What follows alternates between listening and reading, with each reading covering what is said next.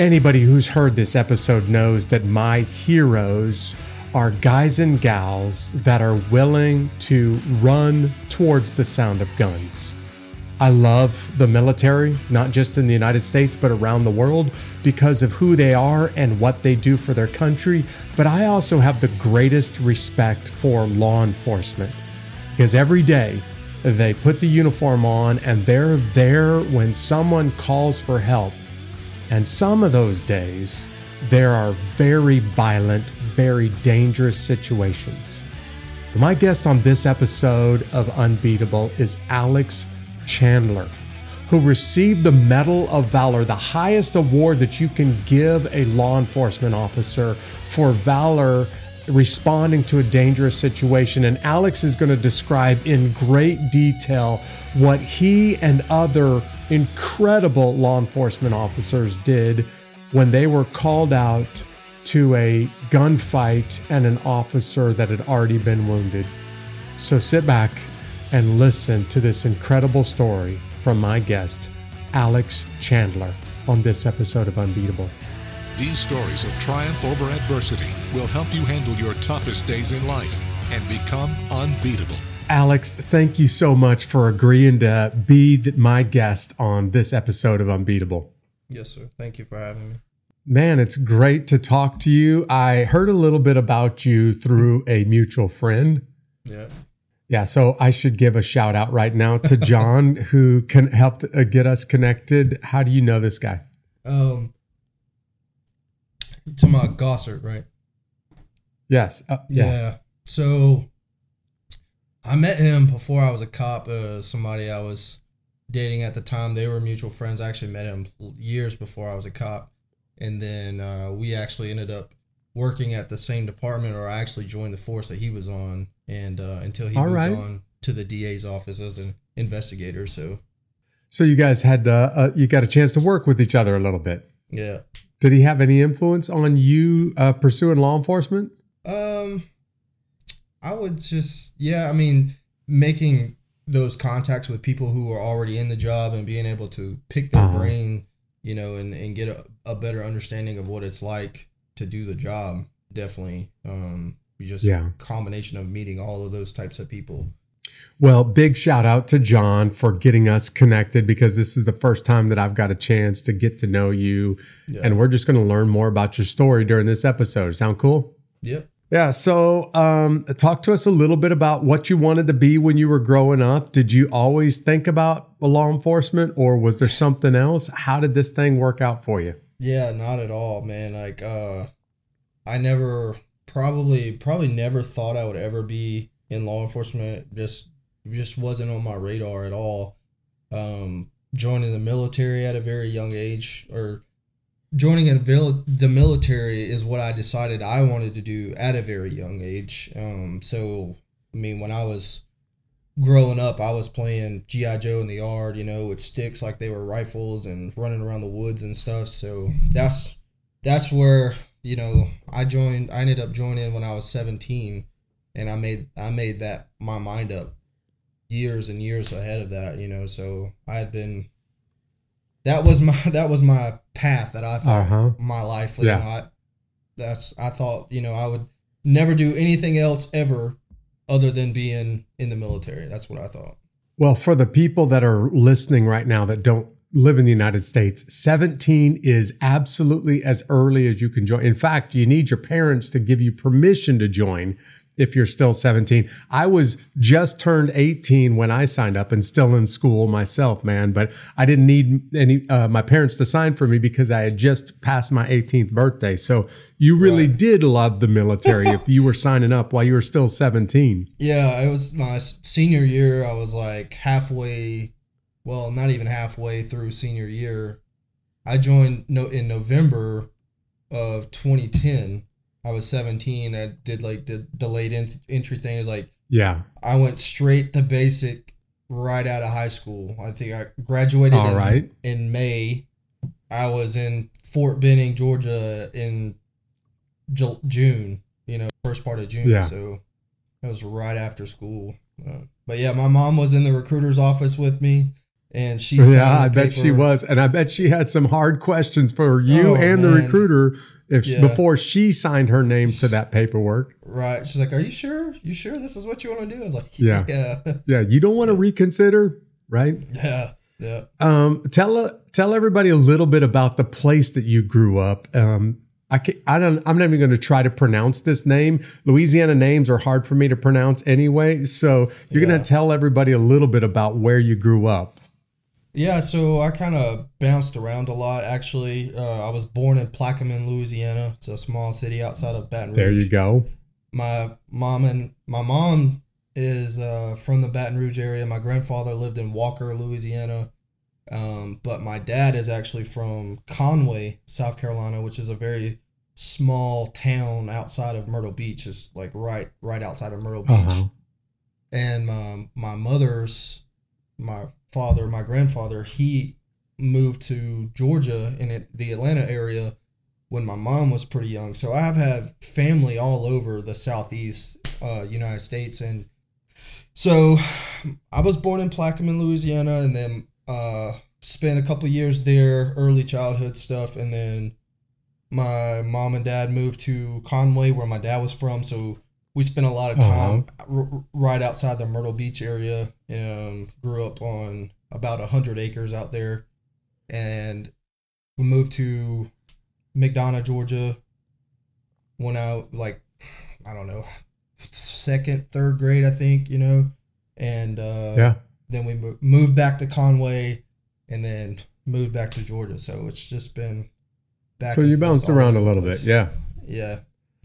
You went from small town to McDonough is a small town, but it's right outside of the massive metro, Metro. Atlanta area, Yeah. which must have sure been a bit of a shock to you when you moved to McDonough. Yeah, yeah. I mean, we like I said, we grew up where when I I grew up on about a hundred acres. That was an old old farm. Uh, that was my dad's stepfather's family's land that they you know farmed Uh-huh. on for generations, and so that was like the best childhood experience I think personally I could have had. Like we had, I think about three ponds on that property. There was a river that Oh, ran through yeah. the property, and It's you a know, there's it's a, young boy's dream right there, man. yeah, yeah, and it was you know wide open um lands, and it was just it was crazy because my step grandfather he had some some uh some work done with some heavy equipment, and they started digging up the soil, and they found s- something called cocaine. Tell me they found oil. I wish.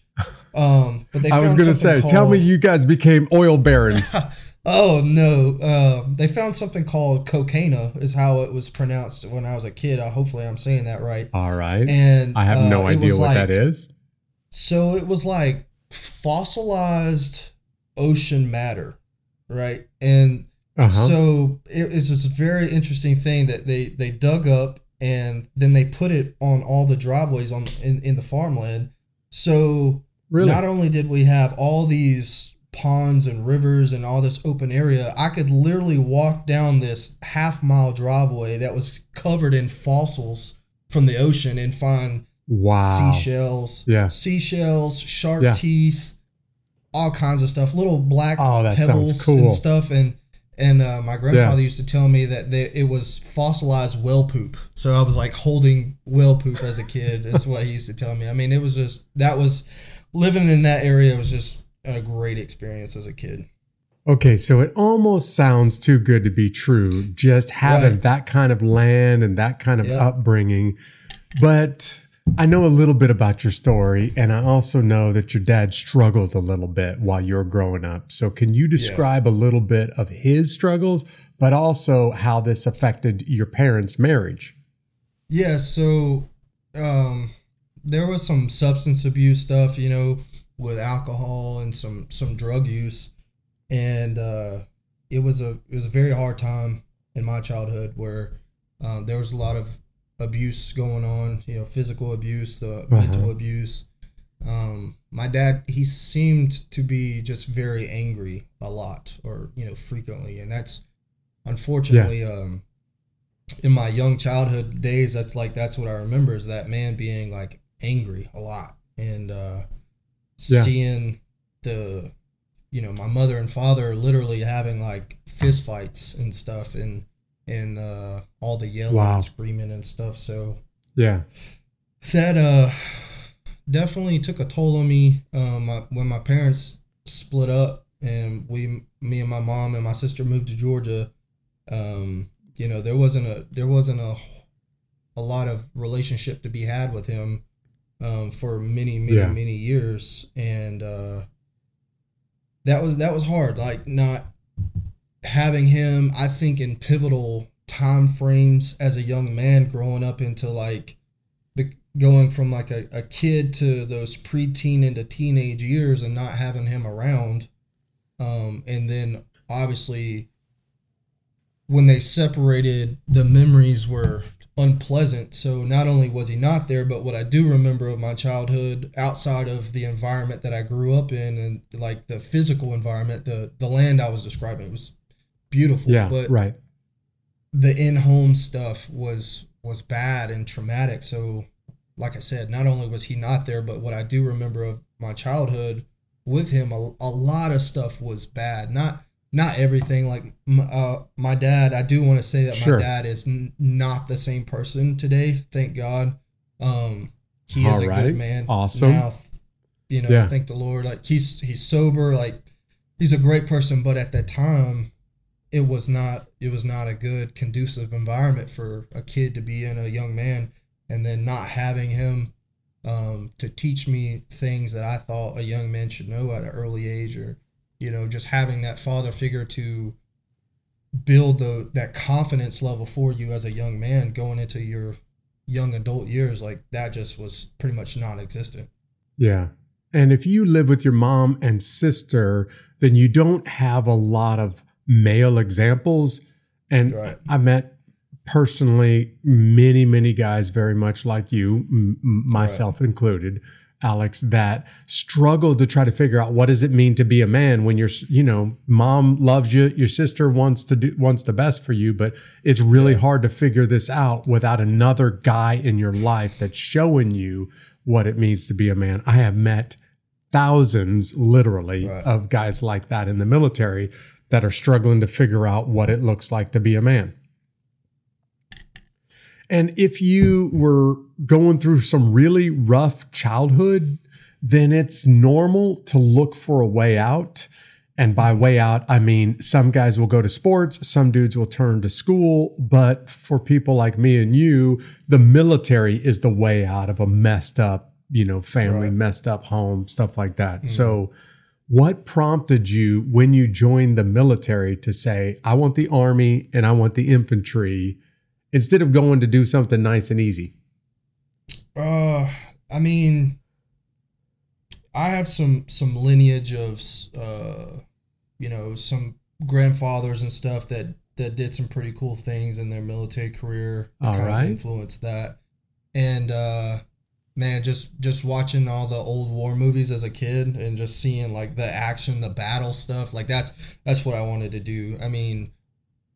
I, re- I can recall when the movie Pearl Harbor first came out and my family had that movie on DVD and when the you know battle at Pearl Harbor happened and all the boats were Yeah. blowing up and all these sailors were dying and the planes were being shot down and stuff right there you know that movie was so long that when it was on DVD you had to switch the DVD like there was a second DVD All you had to put in Yeah. to watch the whole movie and I can distinctly recall like when my dad switched the the DVDs, it was t- he told me to go take a shower. Like it was time for me to go take a shower.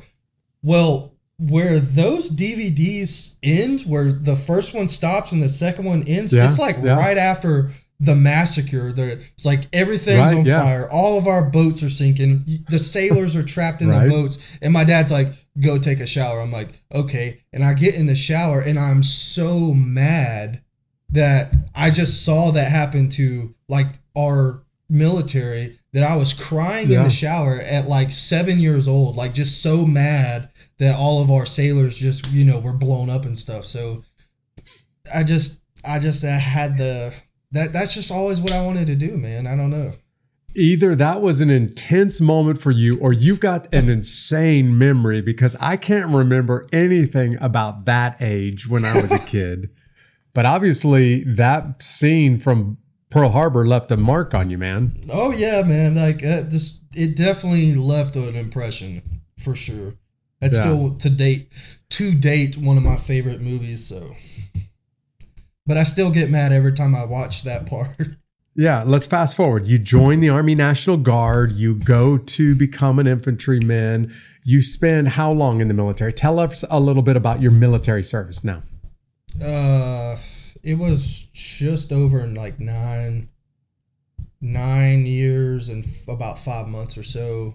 Um, so yeah, I went from, I went from going to basic and in uh, infantry school at Fort Benning, Georgia. Got assigned to Bravo Company, Second Battalion, 121st Infantry Division, and uh, started Uh-huh. out as as just a grunt, just a regular rifleman and then uh, moved over to a grenadier carrying a M4 with a grenade launcher on it.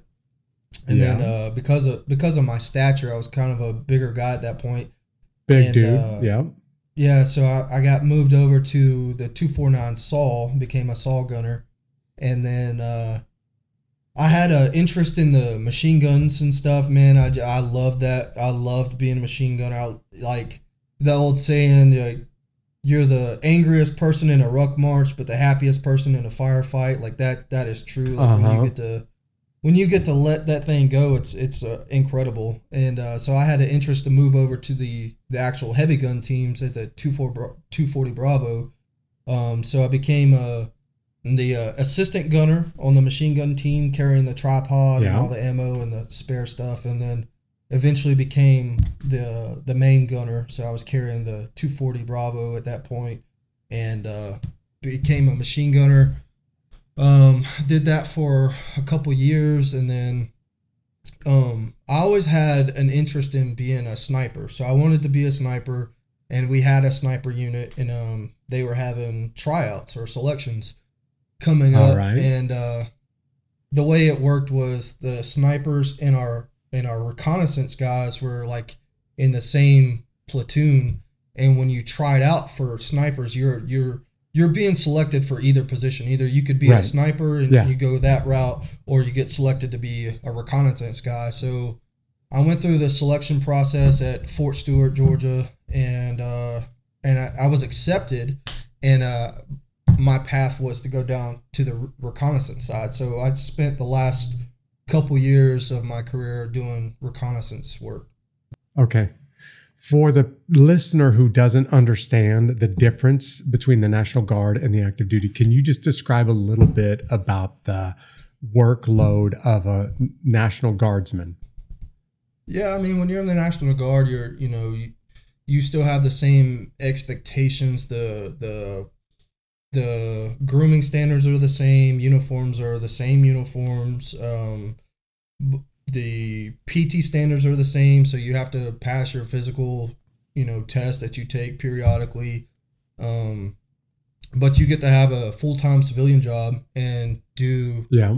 you know your national guard duties supposed to be like one week in a month um, and then you know two weeks in the summer but when you're in the infantry side of the georgia national guard it usually your two weeks in the summer turns into three and a half four weeks you know so Yeah.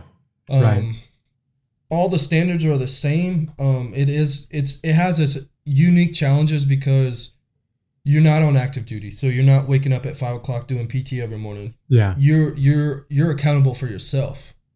So Right. when you're at home and you're a civilian, you know, and if you're not putting in the work it takes to to pass those standards, then you're just not going to pass. And unfortunately, I think the National Guard does have a bad rap of, you know, not being up to par, but it takes it takes your your own self discipline. Nobody's going to wake you up at five o'clock Sure. every morning and Yeah, t- tell you to go right. run. Like you you got to do that on your own. So there's Yeah. um there's a lot of good good soldiers in the National Guard, and you know it's it's a it's it's a unique challenge in itself. The National Guard um, they still forward deploy to you know Uh-huh. battles and they support a lot of things and then there's um the national disaster side of the house too so if um, Yeah, right. you know I, i've been a part of some hurricane efforts that have hit like savannah and the coastal side of georgia and we've gone down there and we're activated to help just i mean do anything clear trees out of the roadways and pass Right. out people didn't have fresh running water so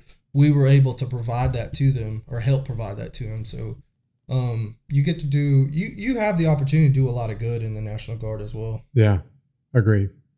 Yeah, I served with National Guardsmen right around me, even in some of the most intense special operations units in the world. There were some National Guardsmen that were kind of with us and helped support us. And I have the greatest respect for them because, as you just described, you've got a full time job for the most part, Monday through Yeah. Friday. But then one week into the month, you're now uh, um, you're in the military and you're serving in as in you know as a soldier. Then you go back to your civilian job until there's a crisis. Crisis could Yeah. be in your state where you show up and help out in a natural disaster. Can be a international crisis, and they activate you and send you overseas as part of the U.S. military. And the reason I have the greatest respect for the Guard is because you have to do both and you have to do both really, really well. And that's not easy to do. The Right. National And Guard can get a bad name with some people, but not with me, man. I've got the greatest Well- respect for what we would call weekend warriors that are really, really good warriors during the weekend and then really good at what they do during the week. It's not an easy life. and it's it was pretty cool that you know the the guard brings so many so many people from so many different backgrounds together Yeah. you know the army the you know active duty does too but you have like entrepreneurs in the national guard so Right? you know you have all kinds of walks of life that come into the national guard for all different types of reasons so like i know people that own tree company. so if i need a tree service like i have a guy to call you know like i know people to call Yeah. if I, I know people that are plumbers or own plumber businesses and like all just all kinds of stuff man it's just it's incredible how how much you know and then and then when you're in a situation like you know you go down to help out some of this national disaster stuff and you have people who own tree companies so not only can they provide services as a national guardman but they own tree companies so they're Yeah, they right. hey, hey you we're going they know a thing you or two so- about this. Yeah. yeah so it's, it's just cool how it brings all that kind of stuff together collectively Well, obviously, you're a guy who likes guns. Um, and this is not Yeah. just obvious from your time in the National Guard, but it's also pretty obvious from what you did in law enforcement. So now let's talk this side of your life. When did the law enforcement piece start for you? Because you were in the National Guard from basically graduating high school for for the next 10 years. When did you start going down the road of becoming a police officer? Uh, yeah. So, 2014, I got hired on with Clayton County, and uh, started that journey. I was 20 years old. Um, I turned 21 right before the academy Wow. started. The police police academy Impressive. And um, Yeah. started doing that. Um, and I've, I've I'm coming up on my nine year mark with the county, so almost a decade, another All decade. right. And um, uh, graduated the police academy that that November of 2014, and went out to uh, you know being a cop. Um, into my field training phase where I'm writing this down. So you finished the police academy November 2014 and just kind of briefly describe what happens with your law enforcement career for the next couple of years. Uh, so I I work um, patrol answering nine one one calls um, for a couple years, and I moved over to our gang unit, uh, so our gang investigative unit and crime suppression unit. So we were you know Yeah. tasked with being proactive and and proactively seeking out to find you know criminal activity before either the crime right. happens or you know after it happens and things like that and so you go from from a answering you know people in need of help calls to Right. um, try, trying to find people who are victimizing society. Um, so I got a lot of fulfillment out of that. Um, Yeah. In 2021, uh, yeah, 2021, I tried out for our SWAT team and uh, successfully went through that selection process, tryout phase. Uh, was selected to go into the SWAT team and started training. Um, I had a lot of. I've been through a lot of training. I've, I've met a lot of people. Been a, a Sounds You know- like it, man. been uh training all over the country with SWAT. I mean that that opened up so many doors for me. Uh, I got into uh, explosive breaching, so now I have my basic and advanced level explosive breaching. All right. Um, uh, so now we have a couple people on the team that are explosive breachers. Um, yeah. so that's u- usually breaching is is usually uh my my main goal when we hit a search warrant or something like that is uh Yeah. I like being the breacher and and usually I'm selected to be the breacher a lot of the time so I get to carry that big ram and smack a door Right. with it so that's, that's- right. that's Smashing indoors. yeah that's always fun I there's plenty of uh, viewers that are familiar with the letters SWAT. They may not recognize that it stands for Special Weapons and Tactics, but they don't know the difference between a beat cop and a SWAT uh, team. So, can you describe how much life is different on a SWAT team than the average police officer that's responding to a 911 call or even doing crime suppression? Yeah, I mean, uh, being on SWAT, we're we're on call twenty four seven. So even when we're we're not at work, um, we're tied to a phone, our work phone. So Mm-hmm. whenever there's, we have a saying that when the police need help, they call the SWAT team. So, um, Right. you know, when when I'm at home enjoying time with my family and uh, my kids and stuff, and uh, that phone goes off, and you know it's time to go to work, and you got to go from you got to go from being a dad to going Yeah, into an you environment flip a where, switch.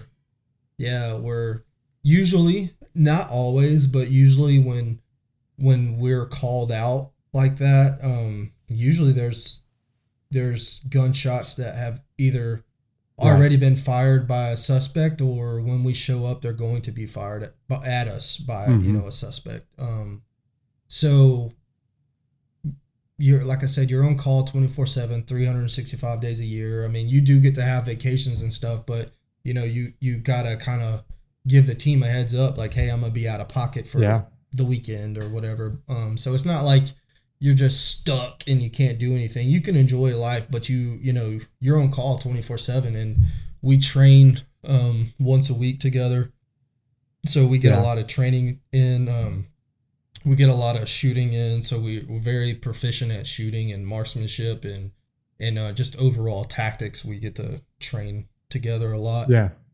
Um, so it, it's very, it can be very stressful. I mean, you're going into some very stressful environments, um, some, a lot of unknowns. You know, you're going into someone else's house. You don't know what's in that house, and there could be booby Yeah. traps, and you know, j- those things to think about. Like in America, uh, people booby trapping their houses and stuff. You're like, man, that there was Uh-huh. no way that would happen there, but we've literally had search warrants where we've found grenades in in in houses like live you know gr- hand grenades and stuff and so um we've we've taken fire a lot since i've been on the team we've been shot at probably i don't know if i had to guess maybe six or seven times i've been shot at since i've been just on the Uh-huh. swat team you know in the you know almost two years now so it's just very it's it can be a very stressful life you know Yeah. at- in those environments Well, so I wanted that's what I wanted the listener to hear. Lis- uh, I have the absolute greatest respect for all law enforcement officers because freedom doesn't work if there's not men and women who are willing to defend our rights and to protect us against bad people. Those men and women are the law enforcement officers that serve every day without even being noticed until you need them until Yeah. you have a crisis and you pick up the phone and you dial 911. But when I mean- SWAT gets called, it's usually not good. It's usually really, really bad. And even the law enforcement officers know, man, if we have to get SWAT involved, it's really ugly. Yeah. So, But it- I'd love it- for you to describe for a second what this is like for your family, man, because every day you go to work, it's hard on them not knowing whether or not my husband or my dad's coming home. Yeah, and uh, you know, I've I've had some close calls at work, um, where Obviously, I've been in some sit yeah, I've been in some situations where um number of situations where I'm like, this this might be the one, you know, this might be the one that that uh that gets me. And, that I don't walk um, away from, right? Yeah. And so we've had some things hit very close to home um, that has that's just shaken up our household and and so yeah, every day that I walk out the door, you know, and um, get to come home, it's it's a blessing. It's a blessing to me and my and my family, and uh, definitely appreciate being able to come home and wake up every morning and come back home to the kids and the wife and everything. Yeah. So. Des- describe your family for just a second to everybody. Um, so I have uh, my my son. He's uh, he'll be five in June, and uh, All right. my my I have a stepdaughter who's eight, and then my wife. Okay. All right. And how long you and your wife been married? Oh, well, we've been together. We started dating right right before I made SWAT in 2020. So Okay. we've been together since 2020.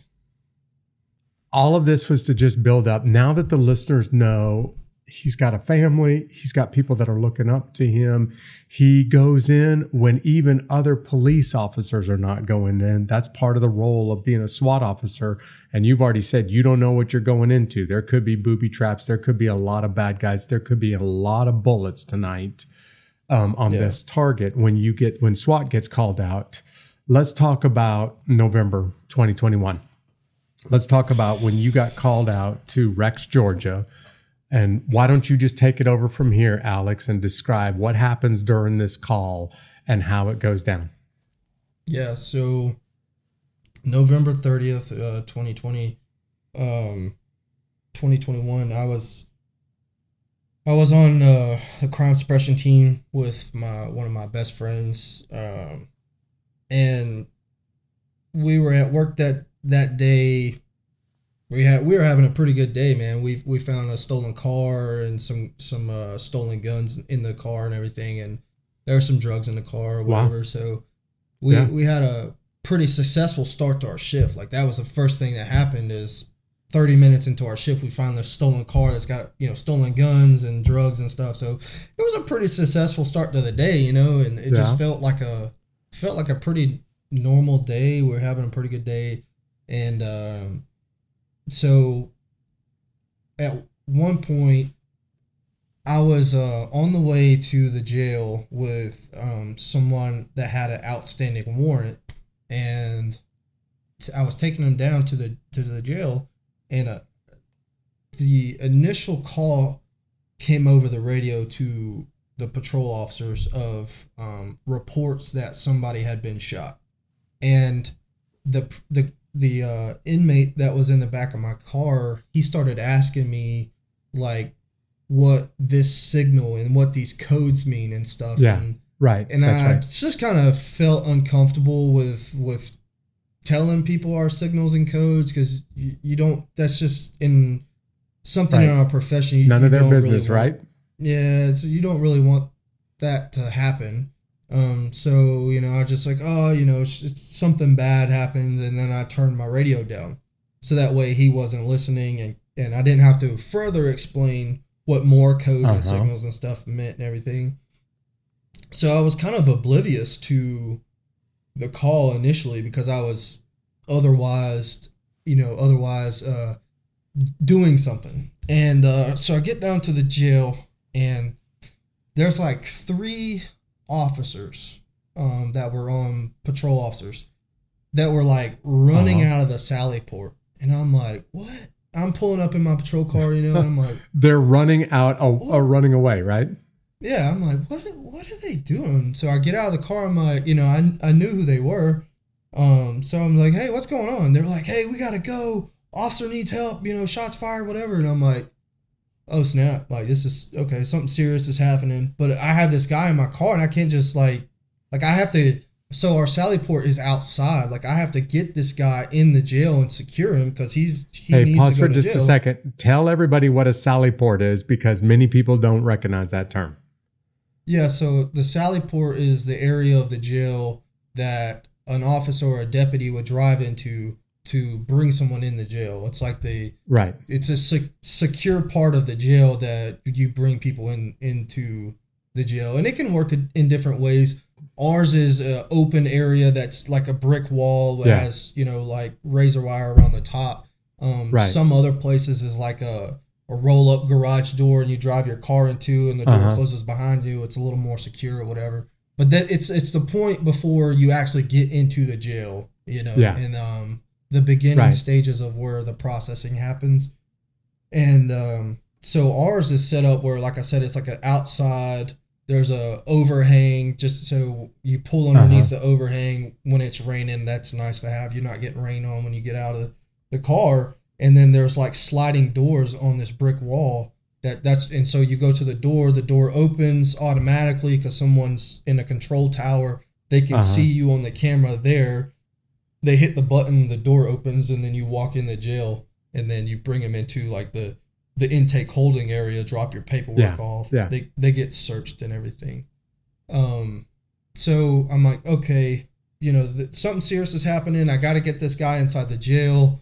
Um, so I, I I had already been to the jail once, so I knew who the intake deputy was. He was a certified Uh-huh. deputy that was working overtime in the intake. Um, so I'm walking up to the door. The door opens, and he comes running out, and he's the one working intake. So now I'm like, the intake Yeah. officer. So now everybody's running away, right? Yeah, so everyone's running out of the jail, and he's like, he's telling me, "Hey, come on, we gotta go." And I'm like, "I know, but like, what do I do with this guy?" You know? And so he's like, "Just put the paperwork on the table and let him close the door." And I'm like, "Okay." And so the guy's away. still in handcuffs. Yeah, he's still in handcuffs, but basically secure him in this door and uh let somebody else handle it, and then you know, let's go over here. That's you know, Right. the, the gist of it. And uh, so once we got him secured, the guy's still in my handcuffs. So I leave I leave my handcuffs that I bought personally that were my favorite handcuffs. I leave it on him Uh-huh. and leave him in the jail.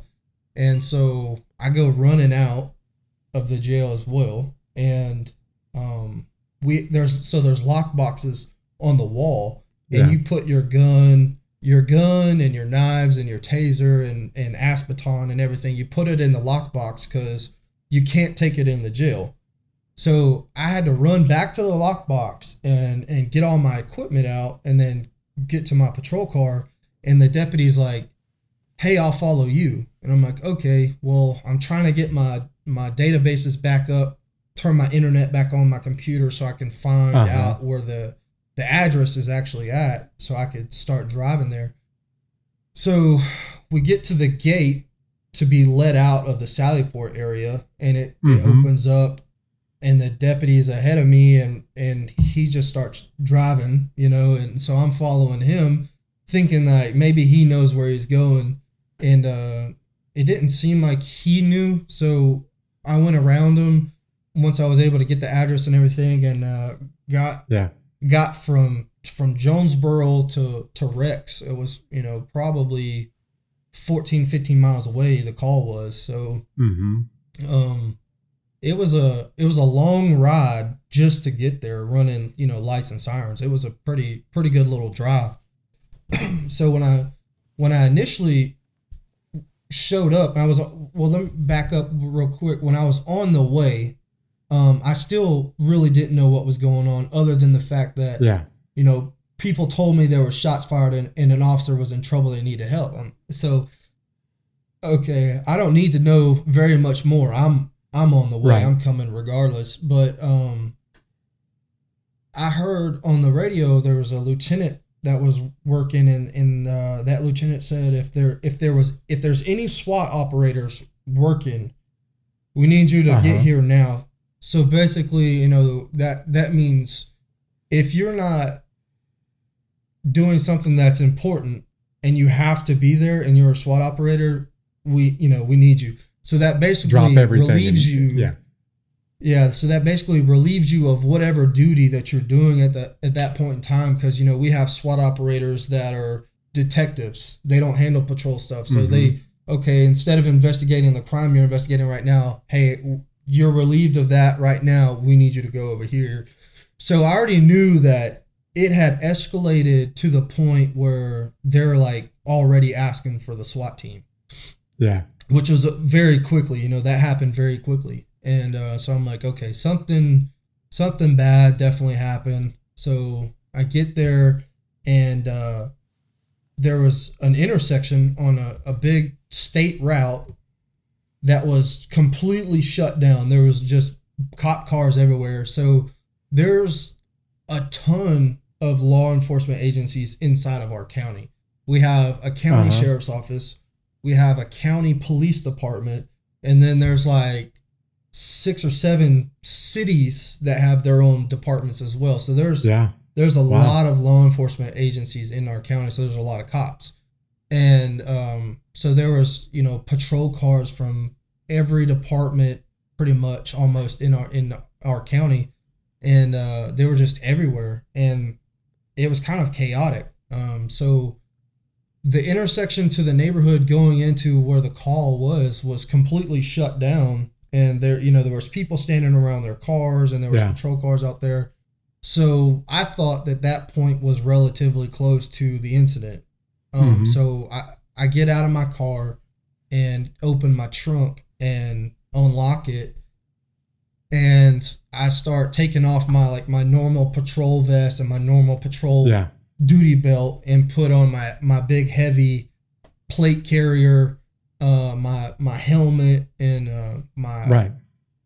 other duty belt that we were on the SWAT team. And um, so so I'm I'm getting ready. I'm preparing myself, hooking my radio up, putting it in the pouch, putting my ear pro on, my helmet, putting it on, and everything. And so I grab my I grab my rifle, and uh, I take off running down the the road to the neighborhood. And there was a couple fire trucks actually that was parked on the the main road, and still.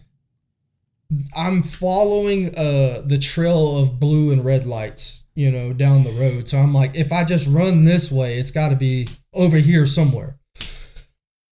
And um, the fire department was like, "Hey, man, uh, the the house is like three quarters of a mile down the street. Like, you might you might want That's a long run with all of that gear. yeah, with all that on, yeah. They're like, you might want to just get in your car and drive further down. And I'm like, okay, that makes sense.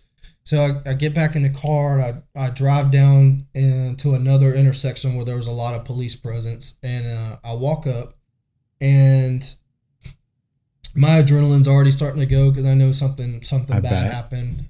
And uh, we're about to walk into this environment. And I, I remember I'm walking up with my rifle and, and I'm in my equipment and everything. And there was a police officer.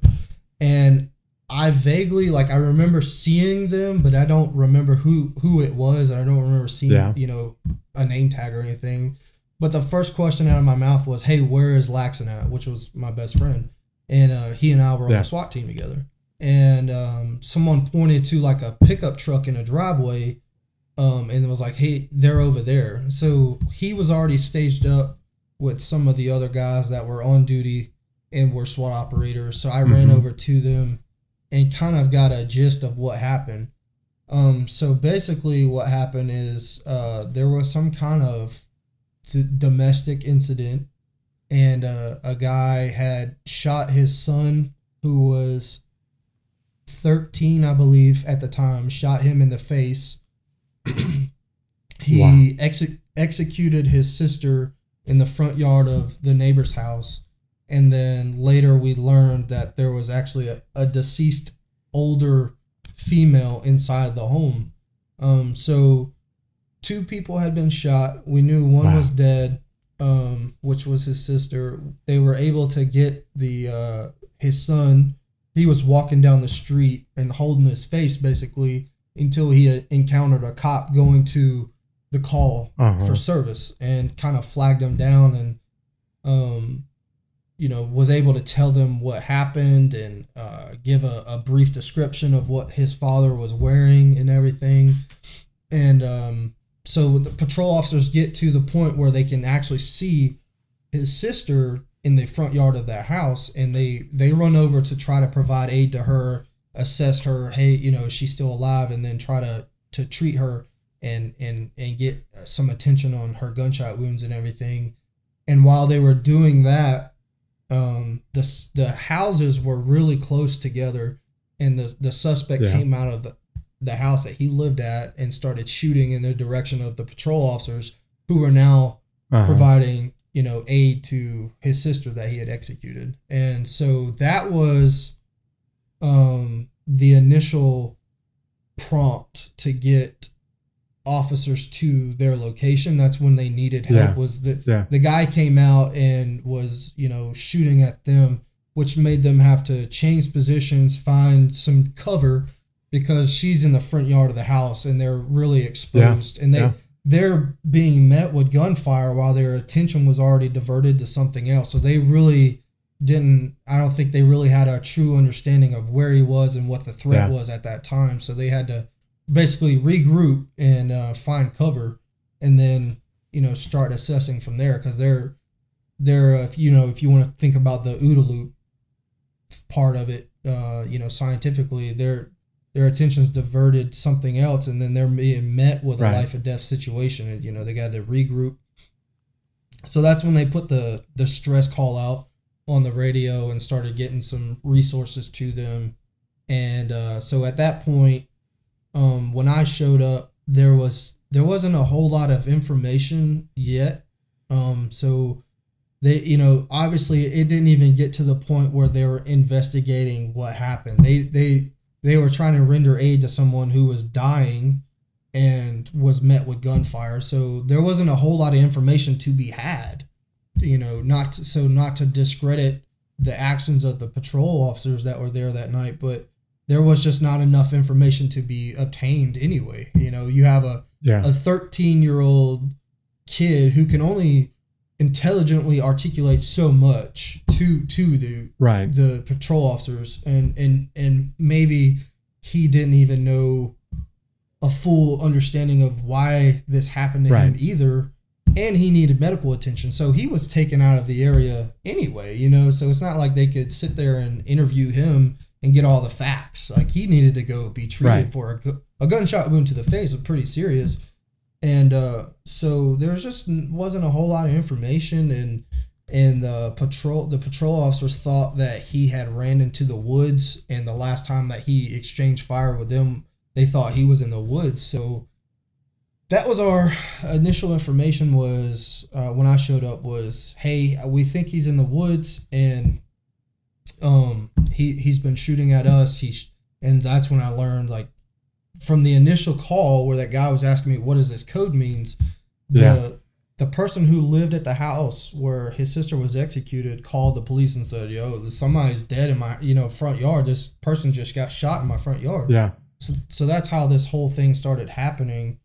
And um, so we were trying to game plan what we were going to do and we're actually trying to figure out where the incident location was in relation to where we were because we were not on the street Yeah. of the call we were inside of the perimeter that the patrol officers had established to basically surround the area of where this suspect was and limit his ability to escape this this area kind of contain him um so there was you know i can't remember who it was from the team but they took their their uh visible laser for their rifle and started circling a Yeah. house like hey I, th- I think it's this house right here and so you know one of our team leaders was like all right well let's let's go behind some of these houses use them as like concealment and we'll we'll move up till we can get a better uh, vantage point on that house because we're probably 200 yards away from the house that someone thought the Uh-huh. incident location was anyway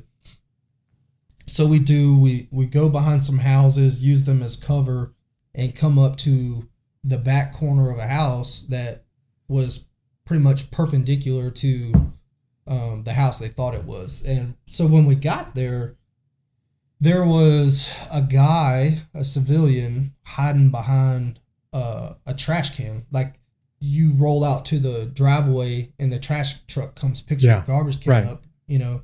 And so he's hiding behind the trash can outside of the perimeter, looking at the perimeter officers and Uh-huh. he's fumbling you know we're still pretty far away from them probably 60 70 yards and it's dark it's like 9 9 o'clock at night 8 9 o'clock at night so it's Yeah. it's r- relatively dark we can't really tell what he's fumbling with on the ground and um but ev- he was on one knee and he matched the description of the description we were given by patrol of what the suspect was wearing and everything so we were like, "Hey, is this is this the guy? Like, is this who we're looking for?" Uh-huh. But but we we don't know.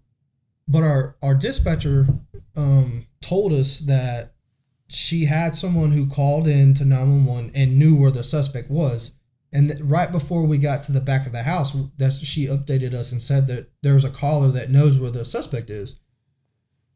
So we're trying to get information from dispatch. We're relaying like, hey, can you confirm with the caller?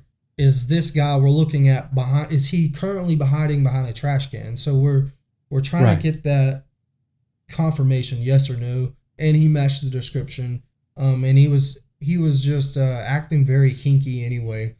And so he Yeah. he had a he had all of our attention because he matched the description his his mannerisms and behavior and the fact that he was hiding behind this trash can like he was not trying to be seen and he's outside of our perimeter. It definitely was like this this may be our guy. So we Right. could never we could never get that confirmation yes or no this is the suspect or not.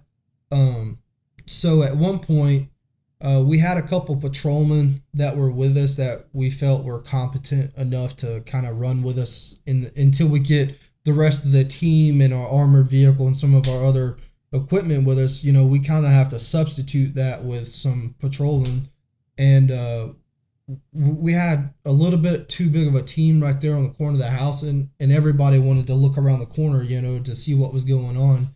Um, so at one point, he saw he saw us, you know, behind that house, and we could we recognized that Yeah. like he he our our position was now n- not of an advantage anymore. So we we Yeah, decided not to good, right? yeah now he knows what where we are and we don't know if he's got a gun so now we decided to to actually deal with him as a possible threat because of all of the, the you know the details i explained like of his mannerisms Sure. and his Yeah. just physical description and everything. And and so we moved up together like online and and and started giving him commands to get on the ground which he started complying with. And uh he started you know laying down on the ground. And now we're have we have this element of like a mixture between like SWAT operators and patrol officers. And we're having him crawl to us on his stomach. And he's complying at this point. So we're like what what what? He's you know the guy we're looking for is shooting at the police he's shot a couple people but he's just Yeah. you know okay well maybe this this show of you know force was is working well as we're literally dealing with him and he's crawling towards us dispatch gets on the radio and says that the caller who knows where the suspect is just called again and said that the suspect is walking out of the house now. He's wearing all red and he's walking down the street with a gun. So we're like, okay, the physical description had changed because it's first he was Right. wearing all Yeah. black, now they're saying all red. The guy we're dealing with is wearing all red. I mean, all, all black, and we have been observing him for the past five minutes or so. He didn't just Yeah. come out of the house, and he doesn't have a gun. So maybe this is not our guy. So our team leader at the at that point in time said, "Hey, give me two guys. We're gonna push up to the next cross street and see if we can interdict this person that they're saying is walking down the street." Mhm. Um, so me and my best friend volunteered to to be the the two guys that go with him, So we broke off from that from that element, and um, we we took off in a dead sprint, um, kind of at an angle from where we were, which led into the backyard of the houses that was, uh, you know, basically the next street up. And um, at the first house on the corner, we ran around it, and so now we're in between these two houses. And when we we came around the corner, I could see the guy walking down the street, and he was walking like from my Uh-huh. right right to left, walking down the sidewalk, and he was wearing all red. And uh, I immediately started calling out like, "Hey, there he is! There he is!" So we we moved up in between these two houses, which were probably I don't know twenty five feet apart from each other. Like they were like just right on top Yeah. of each other. And uh, so I ended up being on the far left. Um, my team leader was in the middle. Uh, my buddy Officer Laxson was on the far right side, and then there was a guy who's assigned to our Marshals Task Force, um, who works for us, is assigned with the Marshals, was behind uh, Laxson. Uh huh. So we pushed up together, and um, it got to a point where, like, the wall of the house that's that's to my left um, took out my view of him because he's walking. You know, he's walking down the street to the left, and now I have this wall that's you know further in front of me and goes around. He walked past the corner, so I couldn't see him anymore. But I saw, like in my peripheral, I saw um, Officer Laxson drop down to a knee, and then our TF, our Marshall's TFO guy come over the top of him, and I heard um, Laxson start giving him commands. You know, let me see your hands. Let me see your hands. I remember hearing that, and then just a, Yeah. a volley of gunfire. But I can't see him now. Like I don't know where he is exactly Right. So I hear the volley of gunfire, and my team leader and Laxson start shooting, and then Denard, our task force officer. So I hear all this gunfire, and and I'm still moving up to the corner of the house, and I see Laxson like I heard him say I'm hit, and then in my peripheral vision I could see him like rolling over to his his side, like rolling out of the way. Uh-huh. So yeah. I I get up to the corner of the house and I start pieing around the corner, and now uh, the I, f- I find the the suspect he had basically ran from in front of the house and now he's he's ran to the opposite corner at on the front of the house. He's hiding behind a tree, and um, the the porch light on the house was on, and in between the Yeah. houses was very dark, and so for him to look over to where we were, he he was basically looking in that bright porch light, and I had no light behind me, so I wasn't backlit at all, so he couldn't Yeah. see me at all, and I and I knew that, so I used it to my advantage um, to to get uh, an accurate, you know, put my sights on him, and then I turned my flashlight on my rifle and started giving him commands while I'm already dialed into him. And so if he Yeah. did anything, advent, you know, aggressively towards me, I'm, I'm already in a position of advantage. And uh, as soon as I started giving him commands to get on the ground and let me see your hands, um, he stepped from almost like stepped around the tree and started raising his hand up. And Yeah. had had a pistol in his hand. So we we exchanged gunfire um, at each other, and he took off running. And uh, so I'm thinking, like, did I did I miss completely? Like, I, I took the time to get dialed in on this Uh-huh. guy and and have the upper hand and everything, and he just took off running like nothing happened. Um, and for whatever reason, like I can't I can't explain it to this day, and I, I wish there was something that I knew that I could tell other people so they could maybe recognize in the situation and, and know. But something Yeah. just click, clicked in my head when he took off running. it wasn't anything he did specifically, but I knew that what he was going to do was run around the house and try to come up behind us Uh-huh. and, and, and basically flank us.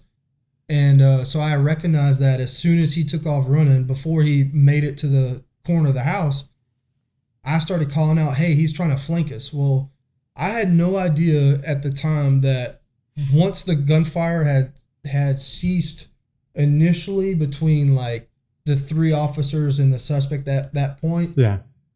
The two other officers grabbed Laxson and started dragging him to the back of the house, and I'm still working up to the corner trying to get in the fight. And um, so I had no idea that they were actually, you know, dragging him back. So when I called out, he's Yeah. trying to flank us. They're already behind the house, and they're providing aid to him, trying to, you know, basically save him. Uh-huh. I had no idea because I'm looking, I'm doing, I'm focused on doing my job, you know. Right. And um, so when I called out, he's trying to flank us. I pulled off of that corner, ran behind me, got to the next corner, and I was basically trying to cut him off um, before he was able to come up behind us.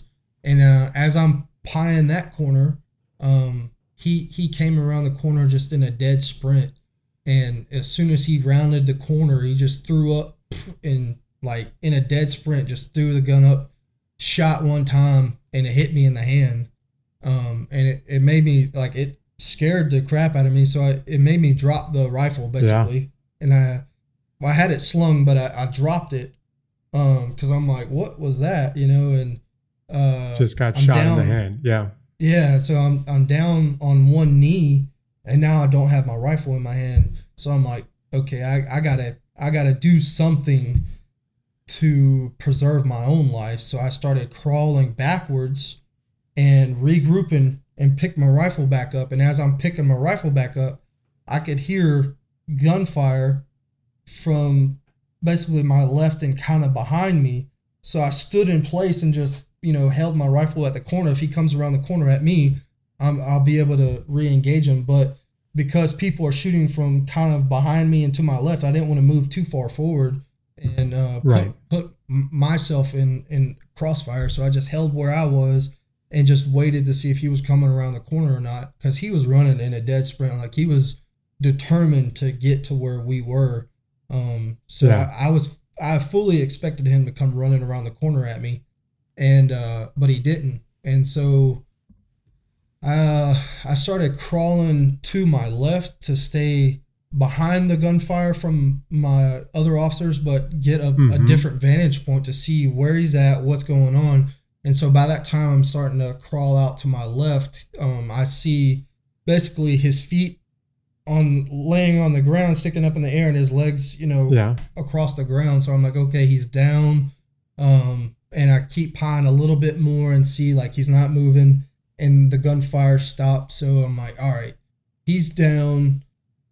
Officers started coming from like the perimeter and coming. They, you know, every everyone wanted to come help because a gunfight was going on, and we had uh, put down put out the downed officer call on the radio. So everybody wants Yeah. to come in and help.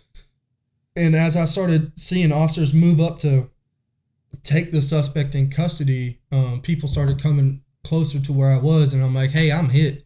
So um, some people came over to to me, and they got a tourniquet on my arm, and uh, they took the suspect in custody, and um, I was kind of, I'm gonna say, uh, out of it a little bit, but like I started calling out for Lax. I'm like, "Where is Laxson at?" And like I could see him on the ground, like I'm looking at him, but I just kept saying, Yeah. "Where's Laxson at?" So they kind of they you know there's a guy grabbed me and kind of was like, "Hey man, he's fine. They're working on him. They're he's gonna be okay. Like let's get you let's get you to the ambulance." And like as bad as I wanted to stay there, you know, with him, there was I knew there was there's nothing that I know that the other two SWAT operators that are there don't know that they can't do. So there's nothing that I can do for him that they're not already doing. And yeah, my hands shot up too, so I need to I need to go get seen about as well. So um I start walking out of the area. They put me in the back of a, a, a patrol car that was close by. I took my vest off and everything and and uh, got in the back of the car and they, they drove me to where the ambulances were staged up and um, I didn't know I didn't know this at the time, but the ambulance they put me in, they had already pulled the gurney out of it, the stretcher. They already pulled the, the stretcher out of the ambulance, and it was it was on the sidewalk. And I remember now, like looking back, I can I remember passing the gurney, but I so I get in this Yeah. ambulance, and it's that's it's kind of important in a minute, but I pass so I I see the gurney and it doesn't hit me that I'm getting into this ambulance that doesn't have a gurney. So now I'm sitting on the bench seat inside the ambulance, and they're looking at Yeah. my hand and everything. So as they're they're starting to assess me, and the ambulance doors open up from the back. You know, there's a side door in an ambulance, and then there's the back double doors. I went Uh-huh. in the side door. The back, uh, the double doors were closed. Well, all of a sudden, the double doors open, and the gurney starts being wheeled in. Well, my best friend is on the gurney, and Yeah. they're putting the the Officer gurney. Laxson, Laxson, right? Yeah, yeah. So they're putting the gurney in the ambulance. Well, now they've already cut his shirt off, and he's not moving. And I'm sitting there trying to be assessed, but my best friend now, now is the first time that I've seen him with clear Yeah. eyes and in actual ambient light. And uh, he he had you know he had throw up down his neck and his chest Mhm. and uh it was it was odd because there wasn't a whole lot of blood like he wasn't bleeding heavily it was all a bunch of internal stuff you know yeah. um and and so he wasn't moving and i knew uh, it, it wasn't good. It couldn't be good because he's not moving and he had vomited on himself and stuff. I'm like that's that's not good. And um so the the ambulance crew was like hey we need to get you out of this ambulance. We got to put you in in the other one. And um i'm Yeah. like okay. So i get up and get into the next ambulance and they they're put me on the actual gurney of that ambulance. And um just start cutting my shirt off and assessing me and everything and and I could hear on on their radio um one of the medics on the other ambulance that was you know working on Laxson they they said we're I heard him say we're working a code on one officer and Yeah. that that means the a code is basically cardiac arrest and um I'm yeah, like his "No, heart stopped beating. yeah, no, you're not. No, you're not. You can't be. There's no way. Not, not him. Not Laxson. There's. I just kept saying that Right. over and over. Like, no, you're not. No, you're not. You're not. You can't be. No, you're not. And so we get taken to two separate hospitals. Um, they they took him to the closest local hospital to try to stabilize him before Mhm. they could move him to level one trauma care and then they took me straight to a trauma hospital because I was stable and everything. So, um, Yeah. I spent many hours in the hospital getting X-rays and um, stitches in my hand, and um, you know, there's a bunch of people came up um, from other agencies just so, showing their support to us, and th- that's kind of like Yeah. The thing you know if you you see that on the news all the time if there's an officer a down officer that goes to the hospital you know you see on the news there's just a sea of patrol cars with their lights on just just Right. you know showing support for that officer and stuff so there was there was a lot of officers from my department that was at the hospital and and surrounding agencies and stuff and and people going back and forth from checking on me to driving an hour south to check on Yeah. Laxson and everything and Right. Um, so there was a, a sergeant. So can you just? Uh, d- I was going to say, when did you learn that Officer Laxson passed? right now, that's what I was getting into. Uh, so there was there was a sergeant that was in my um my trauma room, and he was actually the sergeant Yeah. who I got in the back of his car when they drove me to the ambulance, and he escorted my Uh-huh. ambulance to the hospital. So he was he was in the um in my trauma room, and minutes after me just being in the trauma room, it's just me and him, and I'm like, "Is Laxson gone?" And he said, "Yeah," and I just broke down and you know just I bet you lost hysterically. it. Yeah. Oh yeah, I was I lost it. Uh, was just hysterically crying and um you know with my parents living out of state um that you know it's it's hard to get in touch with them sometimes anyway because there's Yeah. a time difference between here and there and uh Uh-huh. and I I have a history of breaking cell phones on duty. So this particular night, uh, I took my cell phones out of my pocket and put them on the dash of my patrol car because I've Yeah. broken broken or lost so many phones that um, I probably keep my cell provider in service. You know, just buying new phones and. Uh, so so uh, I didn't have my cell phones. They were in my patrol car. Um, I I had no way to call my parents and stuff, and there there wasn't Yeah. there's not too many people at work. There's a couple people that know my parents and have their numbers and you know know how to communicate with them, but they weren't there. Um, so I didn't really know how I was going to communicate with people. So I just I told another one of my best friends from the team, "Hey, call my wife. Like call call her, let her know what's going on. Yeah. Make sure sh- make Yeah. sure she knows you know what's going on." Um, because this was pretty early in our relationship. I mean, her and I had only been dating for like Yeah. I want to say like eight months or so, you know, and um, so I didn't I didn't really have a whole lot of um, conscious thought that I had. Like I didn't have the room for a whole lot of thought. It's just like, hey, call her, let her know what happened. But I'm s- like suffocating in the in the grief of now. I know my friends dead, and I don't. Yeah. I don't know what's going on with my hand, and I know another police officer who was shot in the hand and, and basically couldn't, as I understand it, couldn't go back. Couldn't to return work. to duty, right? So now Yeah. all these things are in my head. I'm like, am I going to be able to to be a cop anymore? Because I get a lot of fulfillment out of doing my job, you know, and, Yeah, and sure. it means a lot to me to do this job. And and uh, there's just so many thoughts and emotions going through my head, and so they were able to get in contact with with my wife, and then uh, somebody was able to get in touch with my parents and my dad actually called the hospital and i was able to talk to Uh-huh. my dad on the charge nurse's like desk phone you know it, it's Yeah, like a old yeah.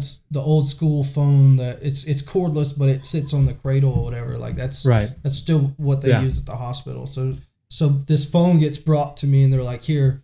So I, I'm like, hello, and it's my dad. He's like, hey, are you okay? And you know, so I, I was I was able to talk to him briefly before it was like time to do X-rays and all this other stuff. So that that's how I was able to to actually talk to my parents was on the the Yeah. charge nurse's desk phone and um and yeah the the rest is pretty much history uh obviously he he succumbed to his injuries um in the hospital Yeah. didn't make it uh my wife and stepdaughter was able was Alex. made made it up to the hospital and was able to see them and stuff Yeah, Alex, you described your valor.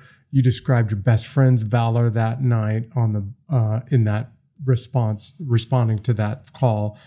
But I also know this isn't the first friend that you've lost in the line of duty, and that you lost Officer Wallace back in 2015. And so for you, man, this is not the first.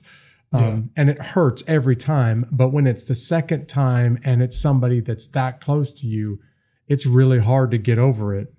yeah Um, I want to point out to the listeners that you received the Medal of Valor for this, which is the highest uh, award that the local police department can give to an officer for in your line of work for what you did. And I think based on what you've described, not only do you deserve it, but man, I, I just want to tell you personally, thank you for the commitment that you've made to serving and protecting people.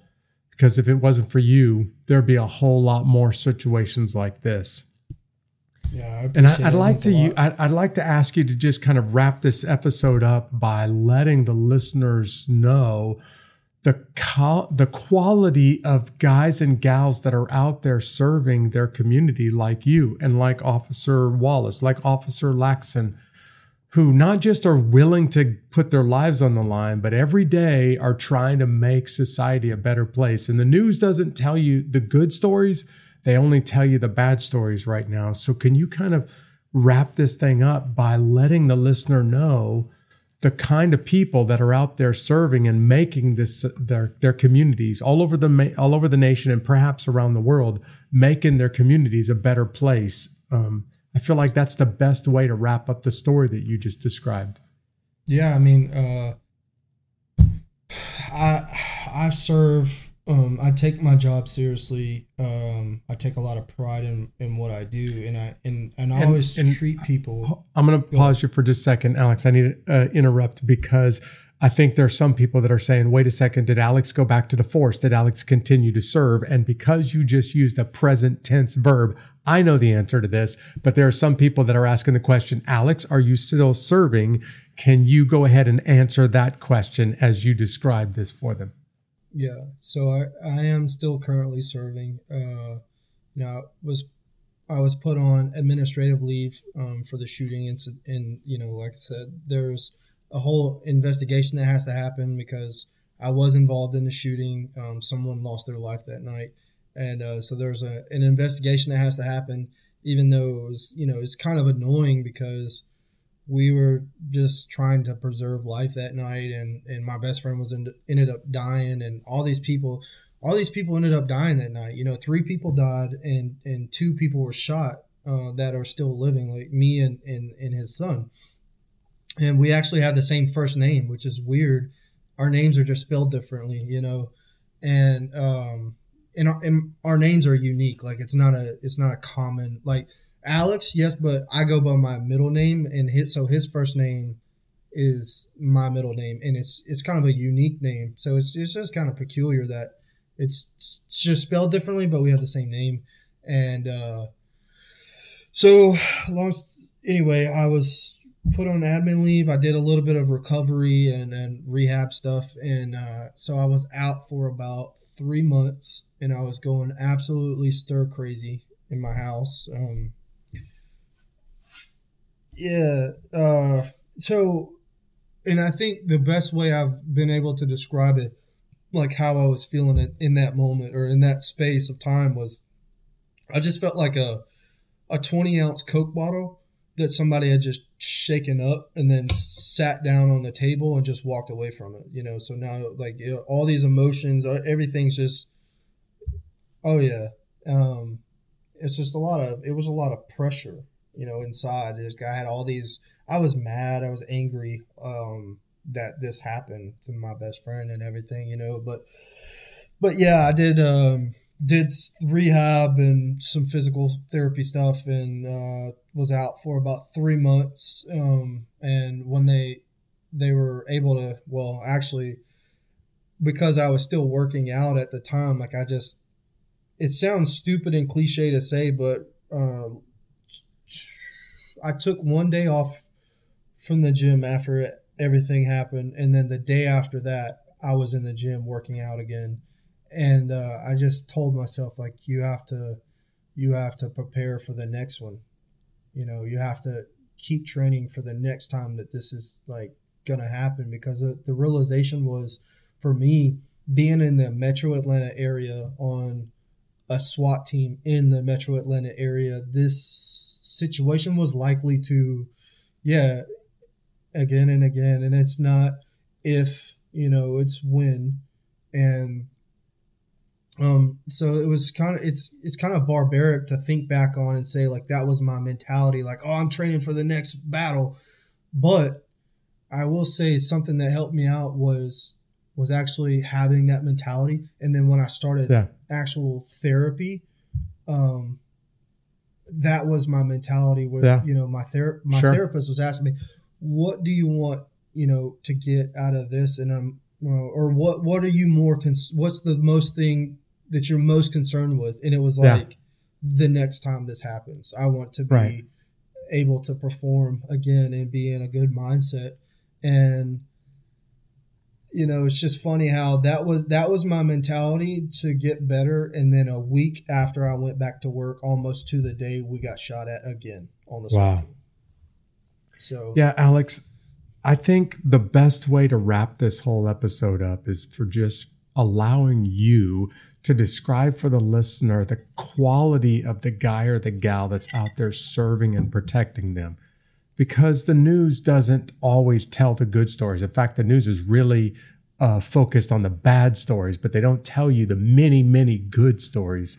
So, can we just wrap this thing up by you letting the listener know the kind of people that are out there serving and protecting in law enforcement to make sure that they're able to sleep safe tonight?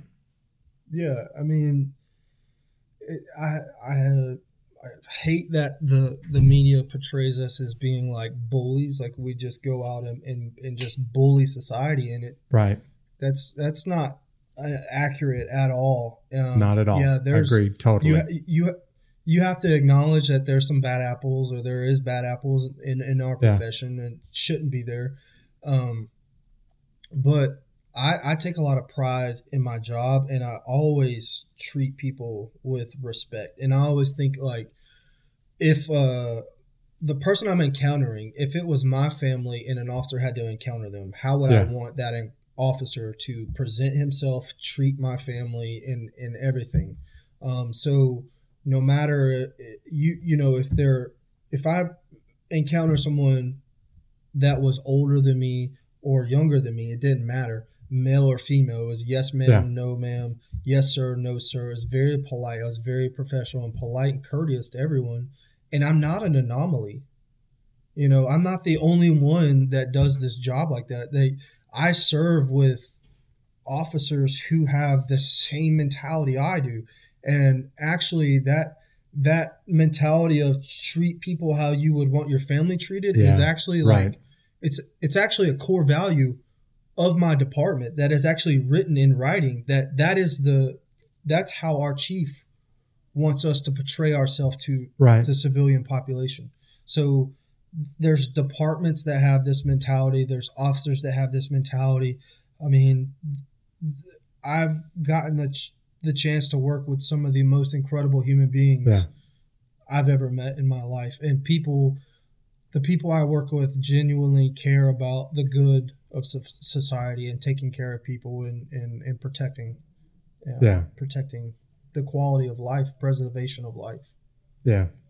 Well, Alex, I get the honor of interviewing some incredible human beings, and I include in that list now you, because you described multiple times during this interview when other guys were running to the gunfire, when you're running to the gunfire, which is definitely not normal in human Right. society. And I just want to tell you, man, I thank God for you and the guys and gals that you serve with to know that there are people like you when uh, something bad happens and I call 911 to know that there's somebody like you that's going to treat treat people with respect that's also going to run to the sound of the guns instead of running away from it. And thank you, man, for um, thank you for what you've done for the country while serving in the National Guard. Thank you for what you do, what you continue to do for your community, serving as a law enforcement officer. yes sir thank you that means a lot you know coming Yeah. from you especially It's been great to have you on this episode, man, and I can't Yes, wait um, for people to get a chance to hear this incredible story. yes sir thank you Can you tell now why I am such a big fan of law enforcement as well as the military? Imagine the courage that it took for Alex to run to the gunfight, to crawl closer to the gunfight, to even while he is being shot in the hand, to continue to respond and protect people around him. Wow, what an incredible story. And I just want to thank Alex once again, not only for being my guest, but for continuing to serve after all that he's been through, continuing to serve and protect his community. There's some pretty amazing people that are on this podcast, but there's also a lot of really amazing people that listen to this podcast. And I want to take a moment and highlight one of the guests. The fan of the week for this episode of Unbeatable is Mike Benjamin. Mike, I just want to tell you, you're amazing. And thank you for being such a faithful, loyal fan to this episode. Hey guys, if you started listening to this broadcast for the first time and you're not already following us on your favorite podcast platform, why don't you go ahead and subscribe? We're on all of the major podcast platforms. You can actually watch the video if you want on YouTube as well. But I also just want you to know that I have prepared a little video It's actually a real motivational video, and it's there to help you get through some of the worst nights, some of the most dangerous or difficult circumstances of your life. And if you want that motivational video, I'll give it to you totally free. All you need to do to be able to watch it is simply become part of the Unbeatable Army. That's our our list of people that stay connected and I, I communicate with throughout the week. You want to be part of this unbeatable army? Just go to unbeatablearmy.com. Thanks for joining me for this incredible story from Alex Chandler on Unbeatable. See you next time.